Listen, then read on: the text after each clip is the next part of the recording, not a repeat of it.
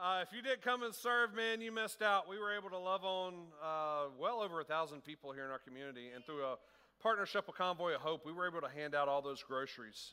And uh, the gro we also had enough groceries leftovers that we were able to stock some area schools' food pantries, because several of the principals, they, they give um, book bags full of groceries to kids to take home over the weekend, because, you know, they, they need them.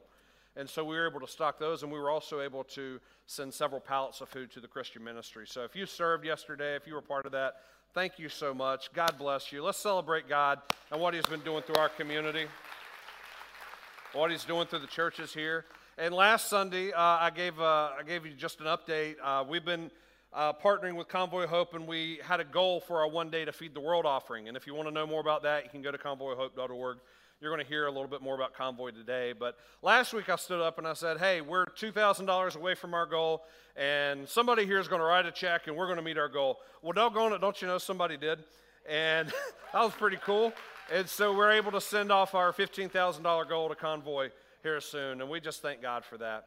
I want to introduce you to a friend of mine. I've known uh, Troy Davis uh, for quite a while, and Troy, ha he started... Uh, In my, in my relationship with him anyway, he was the district youth director for the, for the teenagers here in North Carolina with the Assemblies of God.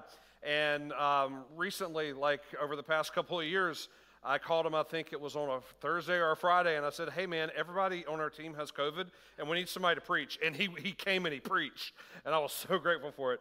Today, we're inviting Troy back in because Troy is, is, is part of our relationship with Convoy of Hope, and he's going to share more about that and, and what that looks like. But man, we are, we are so blessed to be able to partner with Convoy. And we are so blessed to have relationships with leaders like Troy. He's been a youth pastor, a district youth director. God's just using him in mighty ways all across the country. And he's going to bring a word from, from God to us today.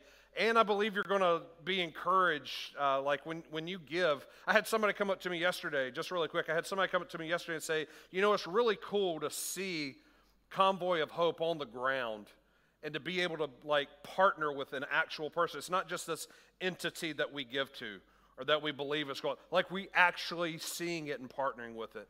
I thought that was such a, such a cool comment, uh, such a cool experience we had yesterday. But I want y'all to give a big A F A welcome, make it really rowdy and boisterous for my good friend Troy.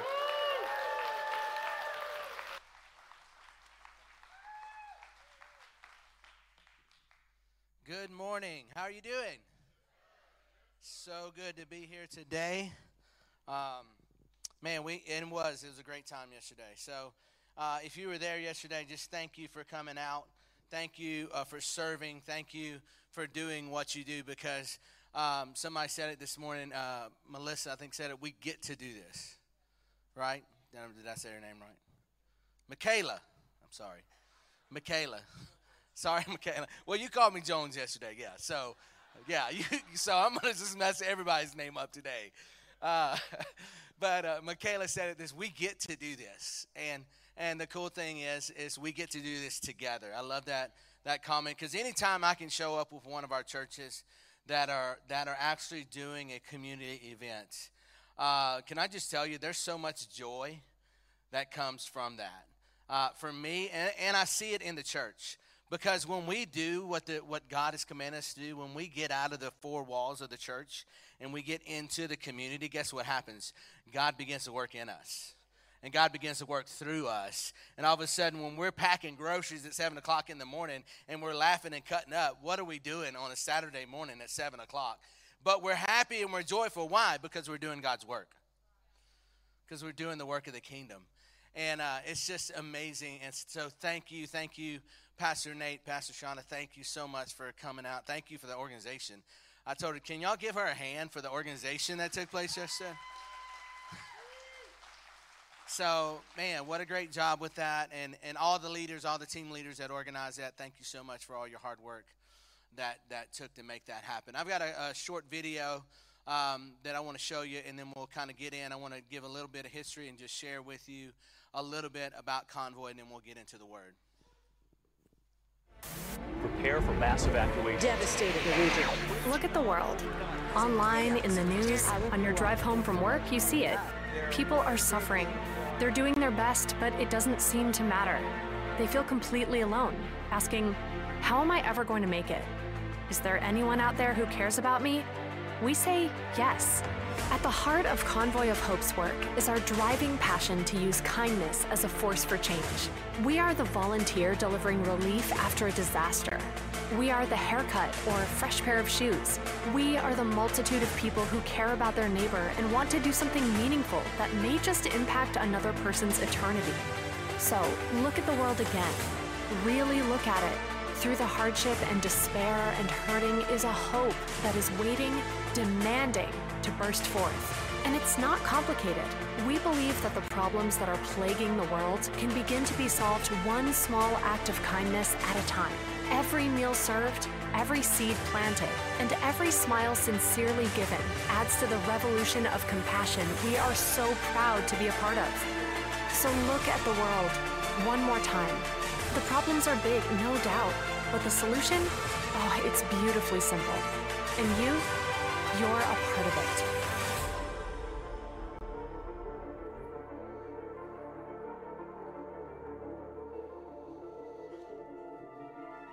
Again, I just want to say thank you for your faithfulness. Thank you for what, for what you're doing. Thank you for your partnership. Uh, and, and I'm in a lot of places to where we call partners, but this morning, I'm in a place that we call friends.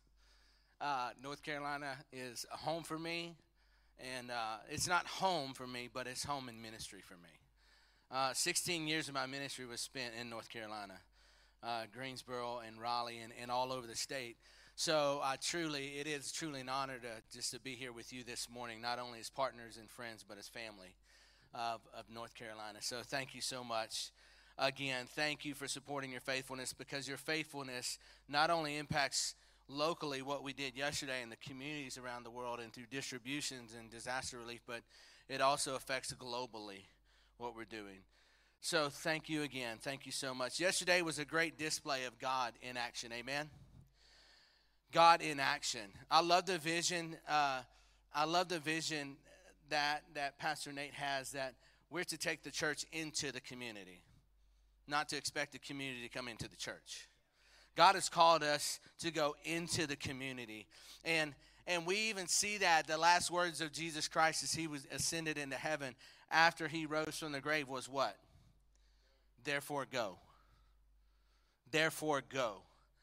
So he didn't ask us to therefore stay and pray and huddle up together. He said, therefore go and make disciples. Therefore go and be, and it's, it's it's so good to see when a church gets it, when a community gets it, to therefore go and be the church. Convoy of Hope has a, a long history of displaying uh, Christ and compassion in the community. And this morning, I'm just going to give you a little bit of, of insight to what Convoy does, because many people know Convoy uh, by distribution or by community or by a disaster relief, because a lot of times disaster relief gets the most coverage, but we also do a lot of other things around the world. And first, you know, as family, what happens What happens when you get together as family, when you, around the holidays? What happens? You you have that that that uncle that starts telling you stories, right? Well, just, just today, just think of me as the old uncle that's just telling you stories. So I, I just want to talk to you a little bit about the history of our family, the history of Convoy and where it all started. If you don't know, um, I know I got educated. I've only been with Convoy for about nine months now, and I feel like, you know, every week I'm learning something new. I'm learning I'm learning what they do. We've given to Convoy. I've been a part of Convoy for many years in giving and raising funds. I remember one of the first years as D Y D of this uh, state, we did a, a Convoy push, and we raised money to, to buy a truck. One of the trucks that you see behind us were all purchased by Speed the Light. So when your teenagers raise money for Speed the Light and they give to Convoy through Speed the Light, guess what they're doing? They're purchasing vehicles that Convoy can go. So the truck that actually delivered your food yesterday was purchased through Speed the Light. Isn't that pretty cool? So amen. Give God a hand. But Convoy was established back in nineteen ninety-four. nineteen ninety-four, a man named Hal Donaldson. God got a hold of his heart, and God gripped his heart, and Hal Donaldson started started this, this mission called Convoy of Hope. Uh, way back before that, Hal Donaldson, as a young man, had a traumatic incident happen in his life. His parents got in the car one day, and they left an any other average day, left to go to some meetings at church. His dad was a pastor, and they left and got in the car to go to meetings at church. Him and his brothers, they stayed at home uh, while they the parents left to go to church. On the way to church, they were hit head-on by a drunk driver. His father was killed instantly, and his mother was so injured that she spent a year in rehab in the hospital. So when the police came and uh, to the house to let the, the, the boys know and let the community know what was going on, because back then it was community stuck together, right? Uh, when the police showed up at the house, they had to make a decision what they were going to do with the boys, with the with Hal and his siblings. And, and so they looked at the community and they said, hey, we need somebody to step up and help us and, and take, you know, care of these boys while the mom is recovering. Um, because her near death, just again, just put her in the hospital for over a year, recovering from, from wounds and injuries. And so nobody stepped up, and, and the police officer said, he said, listen, if nobody takes these kids, we're going to have to put them in foster care social services. And so one family stepped up, and they said, hey, we'll take the, we'll take, we'll take them. We'll, we'll, we'll take care of them. So this one family turned into a family of four in a two-bedroom trailer to a family of ten living in a two-bedroom trailer. And for the next year, that family took care of Hal and took care of his brothers.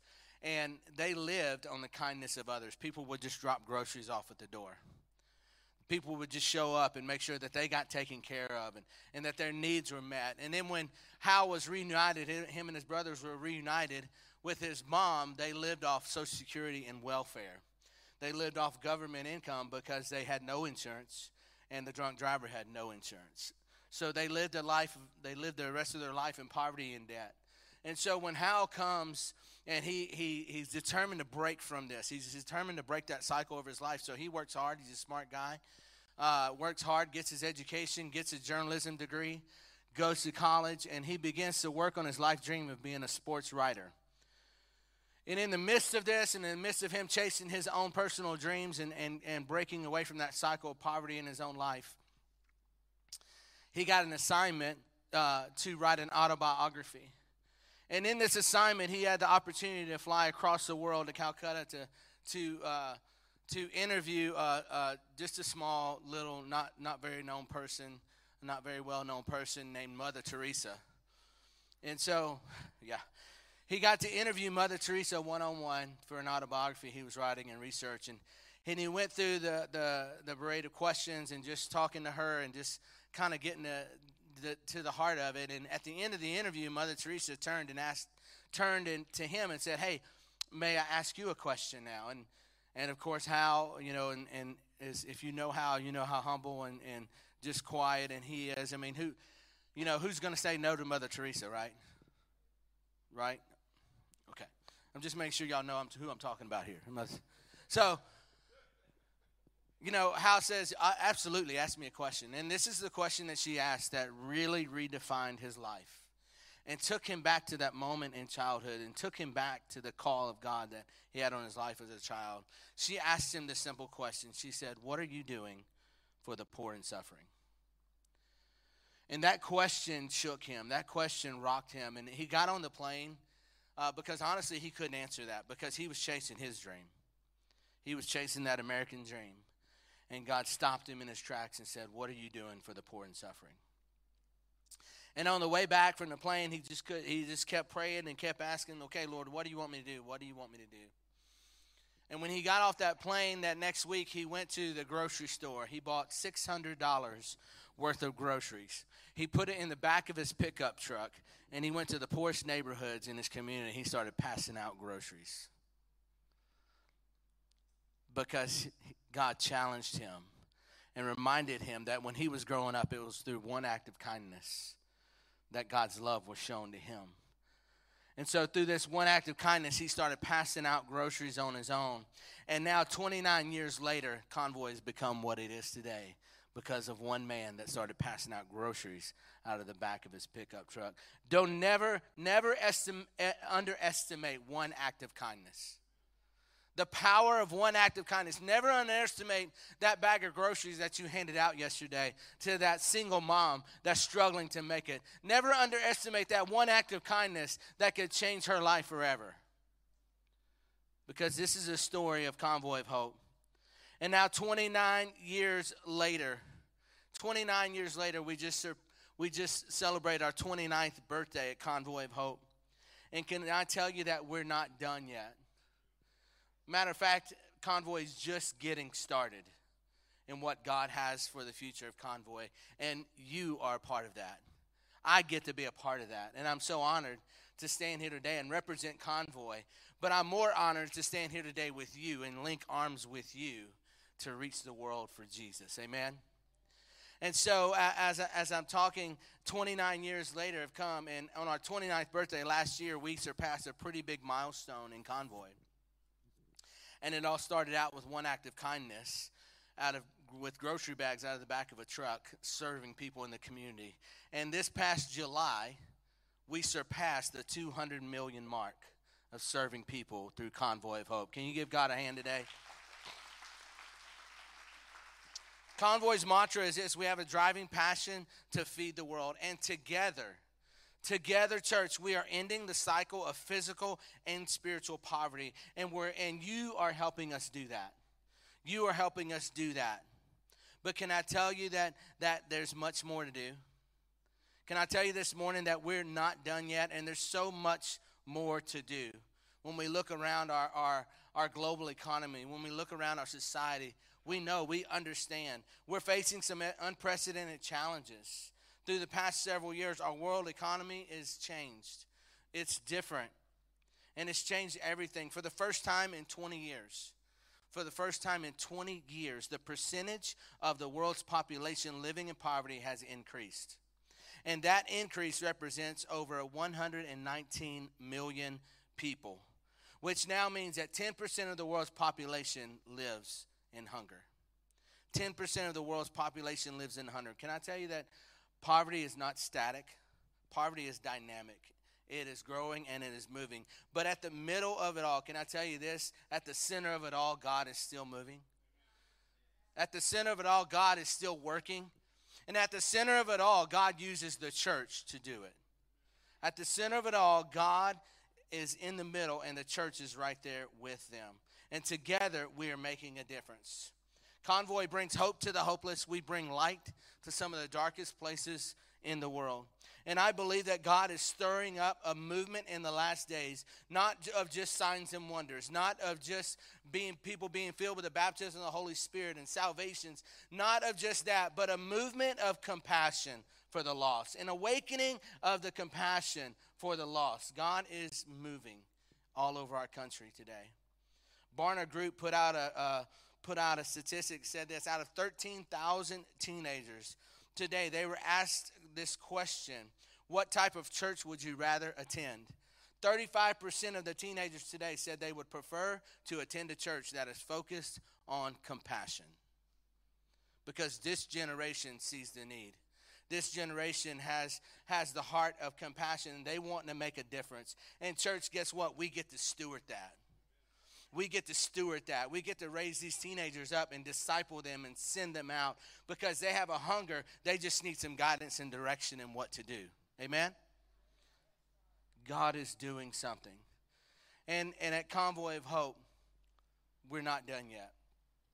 But through you, we get to partner together, and we get to see some co- pretty cool things happen. So throughout uh, Convoy, we're known for a lot of things. One thing you may not know about Convoy is we do a big children's feeding program around the world. So we're in thirty-six countries around the world as of today, and every year that grows. But we're in thirty-six countries around the world. This past year, we just surpassed the half million mark in feeding children. And today, we are feeding over five hundred thirty-four thousand children a day on a regular basis. Come on, give Jesus a praise.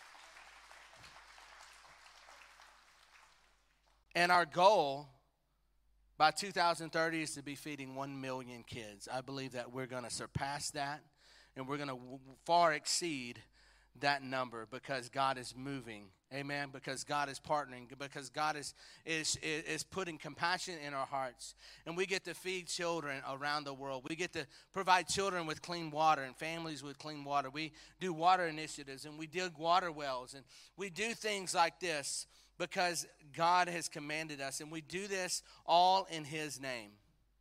We don't do it for the glory of Convoy. We don't do it for the glory of Hal Donaldson. We do it for the glory of God. We do it in his name.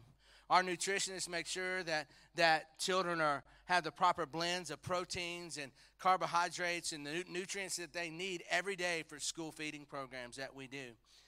And we do it in his name. One of the first stories that I read when I came to Convoy was, was about a young girl named Rosemary. You should see her picture, yeah, right there. And this young little girl named Rosemary, it gets me every time I tell this story because I believe it's God's heart. Rosemary is one of the children now in our feeding programs in Honduras. But before she learned about our feeding programs where she found hope, she also learned another lesson in life. She, she had memorized what days the garbage trucks would take garbage to the dump so she could scavenge through trash every day to survive. That's how her family survived. She said this, and I quote, Rosemary said, "I used to get happy whenever the airport's garbage truck would come into the landfill. They would bring plenty of leftovers like chicken and soda without any worms in it." And because of our feeding programs today, young boys and girls like Rosemary do not have to dig through garbage anymore. And in be on, uh, on behalf of over five hundred thousand kids today around the world, I say thank you. Thank you for your partnership. Thank you for your generosity. Thank you for your giving. Mother Teresa says this. She says, "One person cannot do everything, but everyone can do something." See, individually, we can't do everything. But collectively, when we get on the same page and the same mindset and the same vision, we can co- accomplish a lot. We can't do everything, but we can all do something. So we've not only surpassed the two hundred million mark of people served last year, but we also surpassed two billion dollars worth of food and supplies that were handed out across the world and locally. two billion dollars. Amen?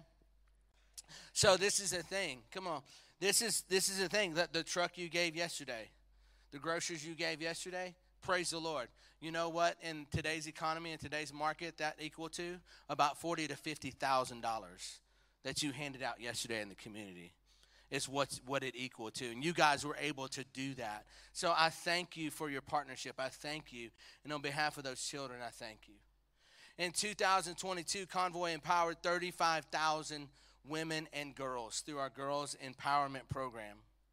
Of those who live in poverty today, seventy percent of those are women. They're uneducated, they're abused, they're forgotten, they're overlooked simply because of their gender. And at Convoy, we say, we see you. We see you. We hear you. The average woman in Africa spends four hours a day fetching water in addition to two hours a day looking for firewood to boil the water to kill parasites so they won't get sick and they can live a few more days. This is their reality. So we take those young girls off the street. We take those young girls and we educate them. We put them in programs and we teach them how to read. Oftentimes we teach them scripture. We're teaching the principles of God's word. We take them to a, uh, through a ten-month program, and we teach them a trade and how to run a business and the principles of simple business. And we do this in his name. Those young girls are educated, discipled. They learn how to read, and they're introduced to freedom and their dignity. And it's something that they'll never forget, and we do it all in his name. And when hopelessness abounds and people do unspeakable things, a father in India sells his oldest daughter to buy food for the rest of the family. That's the reality that they live in. When you go to Brazil and Colombia and you walk through the refugee camps and you see the, the, that they're filled with Venezuelans, you notice a trend that all the young ladies in that, in that refugee camp have shaved heads because they're selling their hair to buy food. They're selling their hair to buy food. And I tell you that God is not okay with this, and neither should we be okay with this.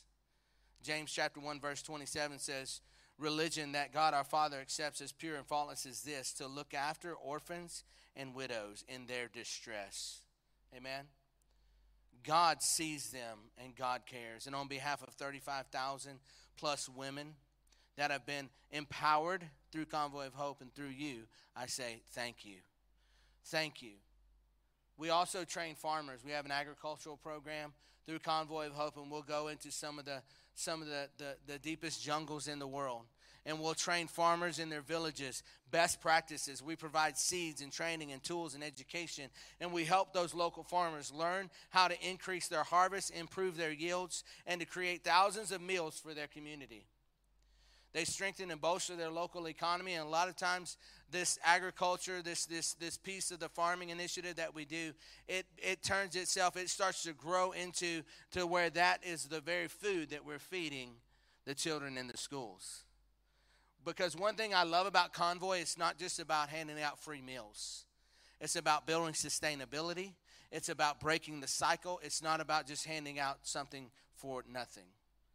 We always have a plan, and we always have purpose in what we do, and we do it in His name.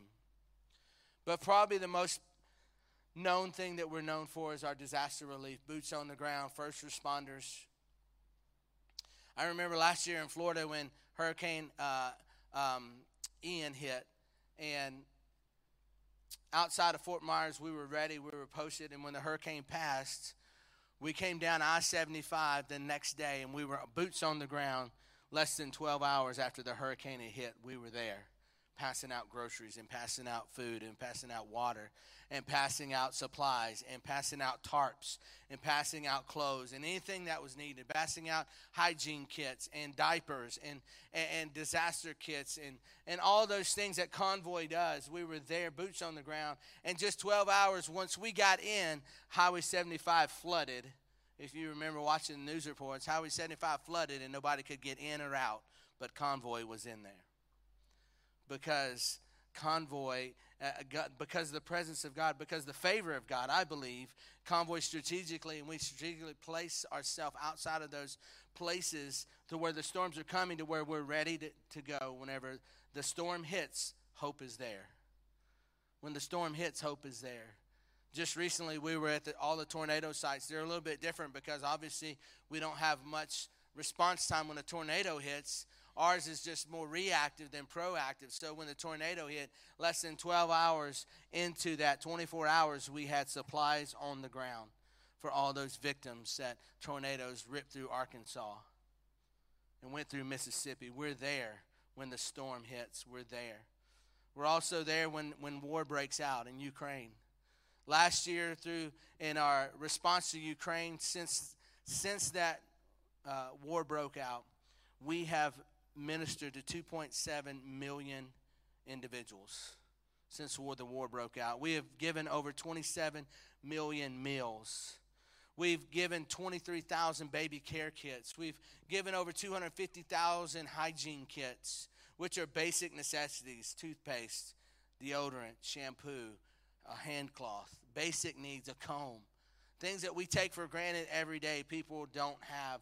We're sending that over to twenty-eight thousand blankets, and we send a million pounds of clothing to those through the response.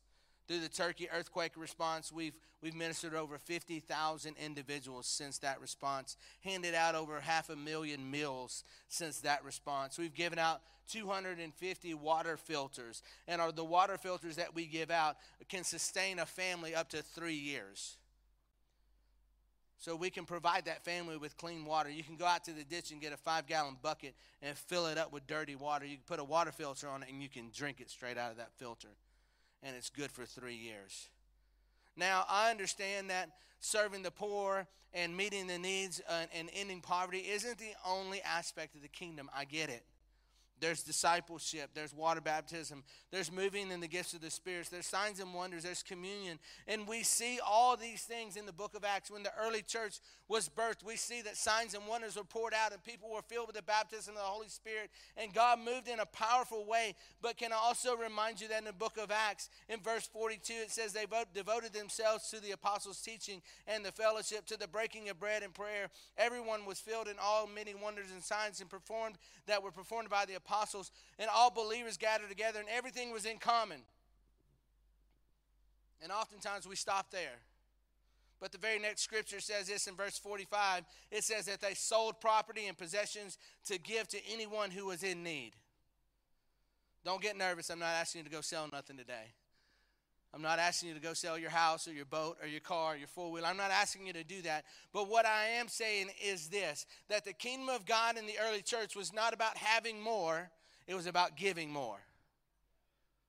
Do you hear me? The kingdom of God is not about having more.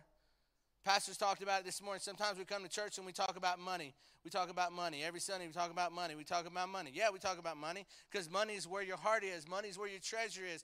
You can see what people love by what they have around them. And we're not asking for your money. We're asking for what God is giving you. Maybe it's not your money. Maybe it's your time. Maybe it's getting up at seven o'clock on a Saturday morning and going to pack groceries for the community. Maybe it's showing up at the at the church on a serve day and saying, how can I serve the community? But the kingdom of God is not about having more. It's about giving more. And whatever that giving is to you, you let the Lord deal with you about it. It may be giving your time. It may be giving you resources. It may be giving your gifts and talents. And God is saying you need to be serving and you need to be leading in the church instead of coming and sitting every Sunday morning. You need to be active in the church. Amen? In the early church of the Assemblies of God in nineteen oh six, when Azusa Street broke out and revival broke out all over the country, one of the main uh, uh, people in the center of that was a man called named William Seymour. And this man, whom God somehow influenced in leadership uh, and revival was uh, around him, said this. This is what he said. He said, I can tell when someone is full of the Spirit and the power of God when they love their neighbor. When they love their neighbor, not by how much they speak in tongues, not by how strong their worship is, not by uh, how much, how many words of prophecy they give, not by how much money they give.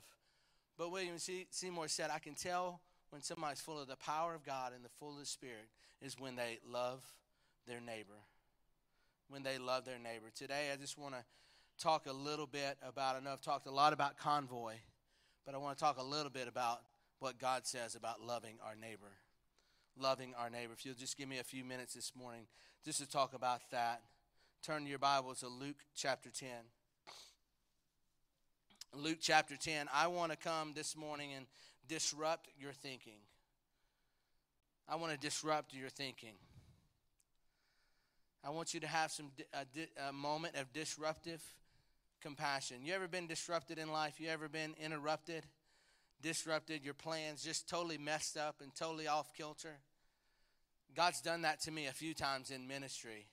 I'm like, God, why? This is not the direction. This is not the plan I had. And God said, well, I've got a better plan for you.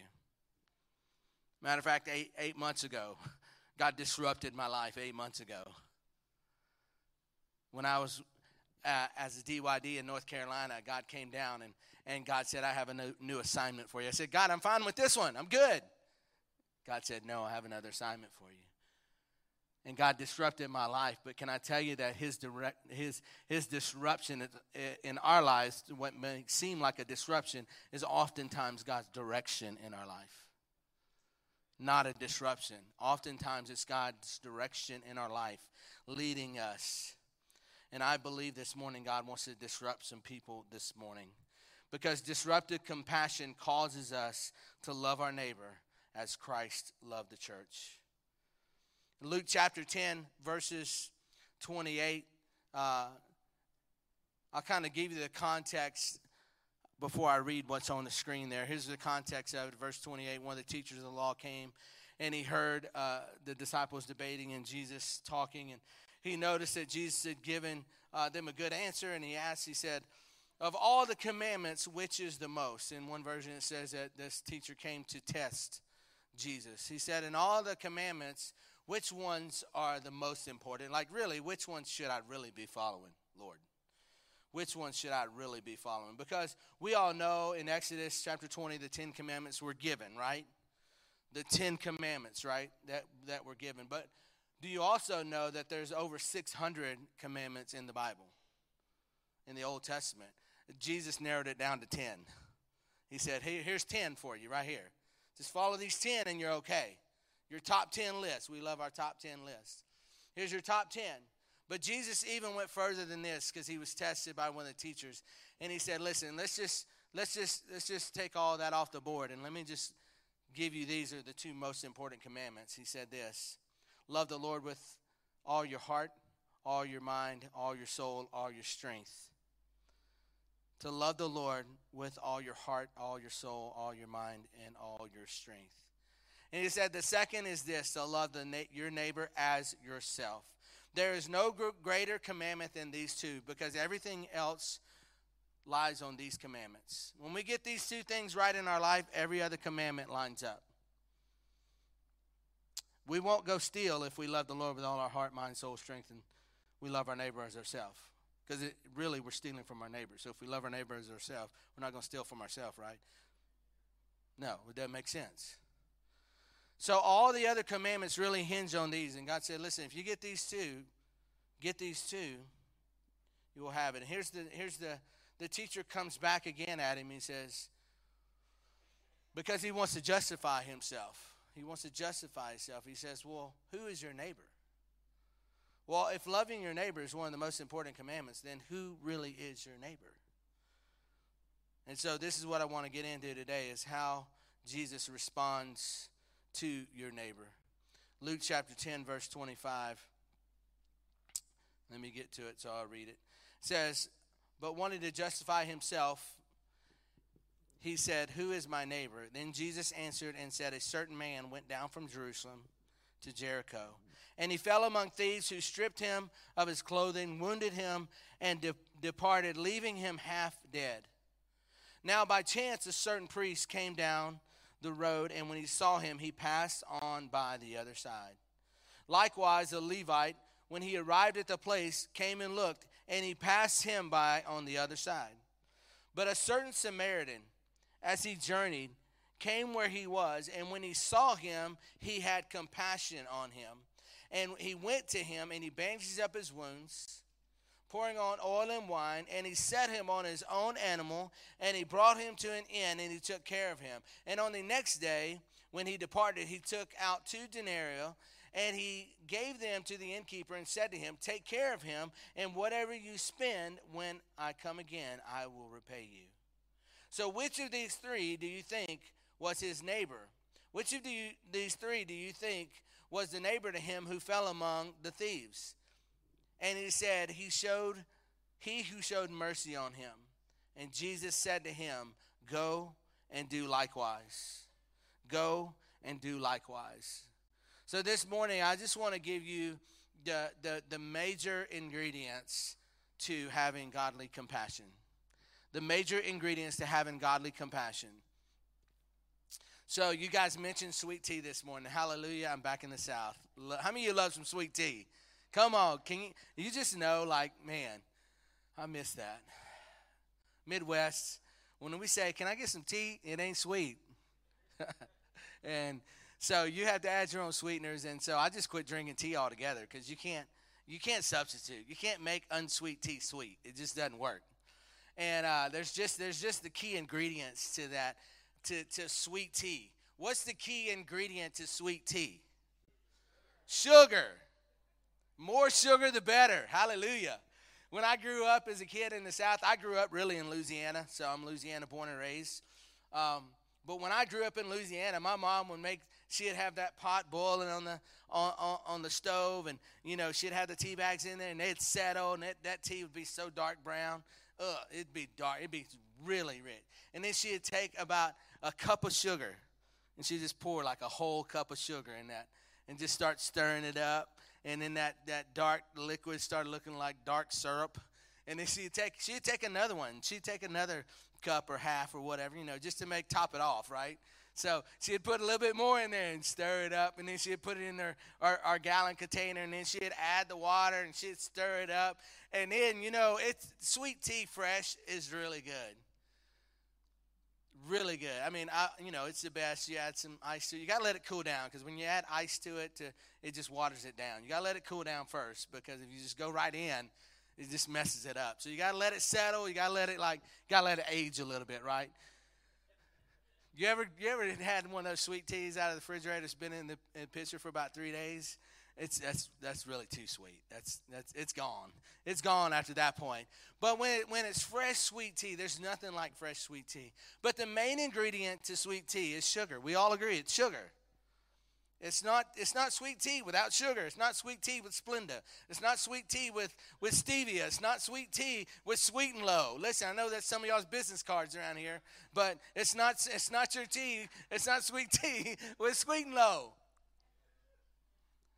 The key ingredient to sweet tea is sugar. And in this story, when we look at the story of loving your neighbor, the key ingredients to loving your neighbor is number one, compassion. Number one is compassion. When you look at this story of the Good Samaritan, and you see the story of the Good Samaritan, we see three characters or three people in this story. We see the priest, the Levite, and the Samaritan. Now, I want to get into all that. I'm going to let the doctor of the house kind of get into some of that teaching maybe later time. But there's three people in that story, the priest, the Levite, and the Samaritan. The priest comes along, and he comes down the road, and he sees the man that's broken, that's wounded, that's hurt, that needs help. And he goes to him and helps him, right? No, he doesn't. The Bible says that he walked across and walked to the other side, and he walked by him. We don't know why. We don't know if he had a counseling session to get to. We don't know if he had, you know, uh, teaching time to get to or a class to get. We don't know what the circumstances were, but the Bible doesn't tell us that. But the Bible says that the priest walked right by, kept walking. How many times in our, in our life have we been too busy to see the needs of others? How many times in our, in our life has God tried to disrupt our life, and we saw it as a distraction, and God was saying, no, I'm giving you direction? Oh, come on now. Do y'all hear me? Is the microphone, the microphone's on, right? Nate, Nate, make me feel good. Come on, mate. Come on, Pastor. Shout me down. The key ingredient like in this was compassion. Compassion. The priest had no compassion. He walked right by the man that was broken, wounded, and hurting. Here along comes the, Le- the Levite. So in the story, again, I'm not going to break it down theologically for you, but really, Levite was usually like the assistant to the priest. So here we go.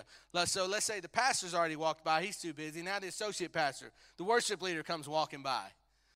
The worship leader's walking down, and he's too busy. He's got worship practice to get to. Listen, he's got to make sure worship is just right for y'all. So God, there's a disruption, and he's like, no, I don't have time for that. I'm walking right by that. I got to go. I got places to be, things to do. Listen, I don't, I don't have the resources to help him. That's too great a need for me. Have we ever said that? Oh, God, what can I do? God, what can I do? Like, how can I make a difference in that situation? Listen, test God. Just test God. Just one time. Just say, God, I don't have much, but what I have I give to you. And when God gets it, guess what? He takes it and he shakes it down. He presses it together. He blesses it. He anoints it. And those two fish and five loaves turn into feeding five thousand. Amen? So trust God. It's not about how much you have. It's about what you're willing to give. You get that? It's not about how much you give. It's about what you're willing to give. And so the priest walks by. The Levite walks by. And then we have the Samaritan, the Samaritan, the outcast, the outcast, the lowly, the people that people shun, Samaritans. Remember the story when Jesus walked through Samaria and his disciples like, Jesus, what are you doing? Where are you? We don't go that way. And Jesus said, I must need go through. That's that New King James, right? I must need go through. Jesus uses the Samaritan. Don't ever feel like you don't have anything to offer. Don't ever feel like you don't have talent in your life. Don't ever feel like you're less than nothing. Don't ever feel like you're second class. Listen, I didn't grow up in a pastor's home. I grew up in a milkman's home. I grew up with a, with my dad was an ice cream salesman all his life. Blue collar, that's all I ever knew. I didn't grow up in a preacher's home, but God called me to preach. I didn't have skills. I, I didn't know how to play the guitar. I knew three chords. My dad taught me. My dad was a musician, amazing musician, could play anything by ear. He could pick up an instrument and just play it. He heard it, he played it. But that, you know what that makes for? A bad teacher. If you're a musician, you know what I'm talking about. You can play it, but you can't show anybody else how to play it. So I didn't learn how to play that good. I learned three chords. I didn't have a lot to offer, but what I did have to offer when I got saved and, and set free, and God set, set me on fire for him, and God called me to ministry, I was seventeen years old. I didn't know how to preach. I didn't know how to pray. Uh, not well. I knew how to pray, but not well. I, did, I didn't know how to uh, play an instrument, but I learned those three chords. We played everything in G. And when I, when I found out about a capo, that saved my life. If you're a musician, you know what I'm talking about. We call it we call it a cheat bar. But it just, I just used what I had. I didn't have much. And today, if you're in this room, you say, "Well, I don't have much." Well, just offer what you have, because whatever you have is good enough. Can I tell you that today? Whatever you have is good enough. Because when God anoints you and God places his anointing and his touch in your life and God fills you with compassion, guess what? God moves in your life and things begin to happen. It's not because of you. It's because of him. So the Samaritan says he saw the man. He journeyed down the road, and when he saw him, the Bible says that he had compassion on him. One of the key ingredients to loving your neighbor is, first, you got to have compassion. You got to have compassion. But can I tell you something? He didn't just only have compassion. The Bible says that he took action. So when he saw him, the Bible says that he went to him. He bandaged his wounds, pouring oil and wine on him. And he set him on his own animal and brought him to an inn and took care of him. So that when you have compassion, listen, compassion is always followed by action. When we see the story of the Good Samaritan, he didn't just have compassion on him and say, "Oh, I'm so sorry, you, you're hurt. Are you okay? How's that feel? Does that feel okay for you? Okay, well, I'm going to go get some help. You stay here. I'm going to go get some help, and I'll be right back." He didn't say that. When he had compassion, he took action. The Bible says that he bound him up. He cleaned him up. He put him on his own horse or donkey or camel or whatever they had. The Bible says animal. So put him on his own animal and took him to the inn, took care of him. So the second ingredient to to, to loving your neighbor is not only have compassion for them, but take action. Do something. Do something. Don't just don't just say something. Don't just, because to, to me, act, compassion without action is sympathy. It's like, "Oh, I'm so sorry that happened to you." Okay, now, now we're going about our business. Great. Everybody's sorry. It's time that we step up and we not only have compassion, sympathy, empathy, but we do something about it, and we back that compassion up with action. And that's exactly what you did yesterday. You had compassion, you talked about it, and then you backed it up with action. You showed up, and you bagged groceries, and you handed those groceries out to the community, and you took action. This is what the Samaritan did. He took action. And the last ingredient to loving your neighbor is this. He not only had compassion, he not only took action, but he made an investment. He made an investment. He made an investment. It says the next day when he departed, he took out two denarii and he gave them to the innkeeper and sold him. He said, "Take care of him, and whatever he spends, when I come again, I will repay you."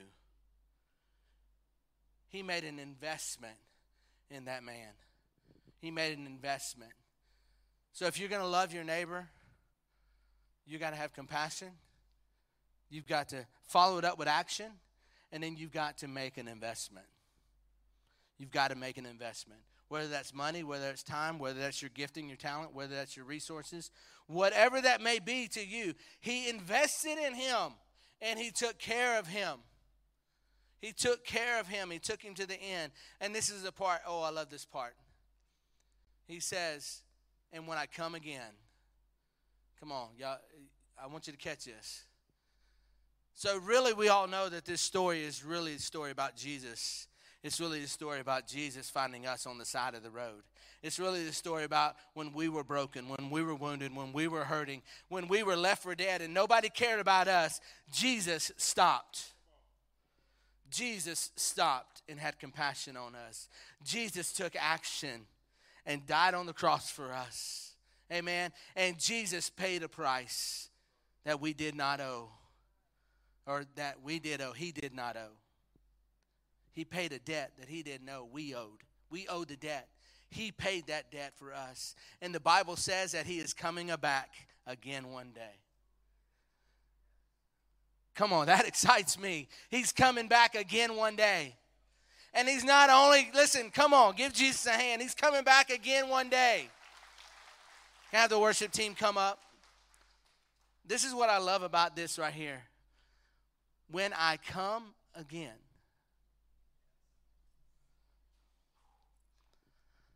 Jesus, listen, Jesus just, just didn't die on your sin for the sin that you committed yesterday. He didn't just die on the cross for your sin that you committed ten years ago or when you were a teenager. Jesus said, listen, I'm paying for that debt now. Here you go, innkeeper. When he went to the cross, he paid for your debt. He paid for your sin. He went to the cross and he died. He died a sinner's death. The death that we should have had, he died on our behalf. And he paid that debt for us. He bound us up. He cleaned us up. One day when I was seventeen years old, I was that broken kid. I was that wounded kid. I had no direction in life. I barely graduated high school. And God saw me broken. God saw value in me when I didn't see it in myself. And maybe you're here today and you're broken. Maybe you're here today and you're hurting. You're wounded. You feel all alone. You feel like nobody cares.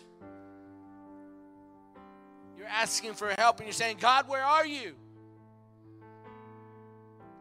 God says, listen, I'm here. I'm here this morning. I'm here this morning. And I'm not going to pass you by. I'm going to go and I'm going to have compassion. I'm going to take action. I'm going to invest. Jesus not only paid for the sins that we committed, but when he comes back again, the Bible says that I will repay you.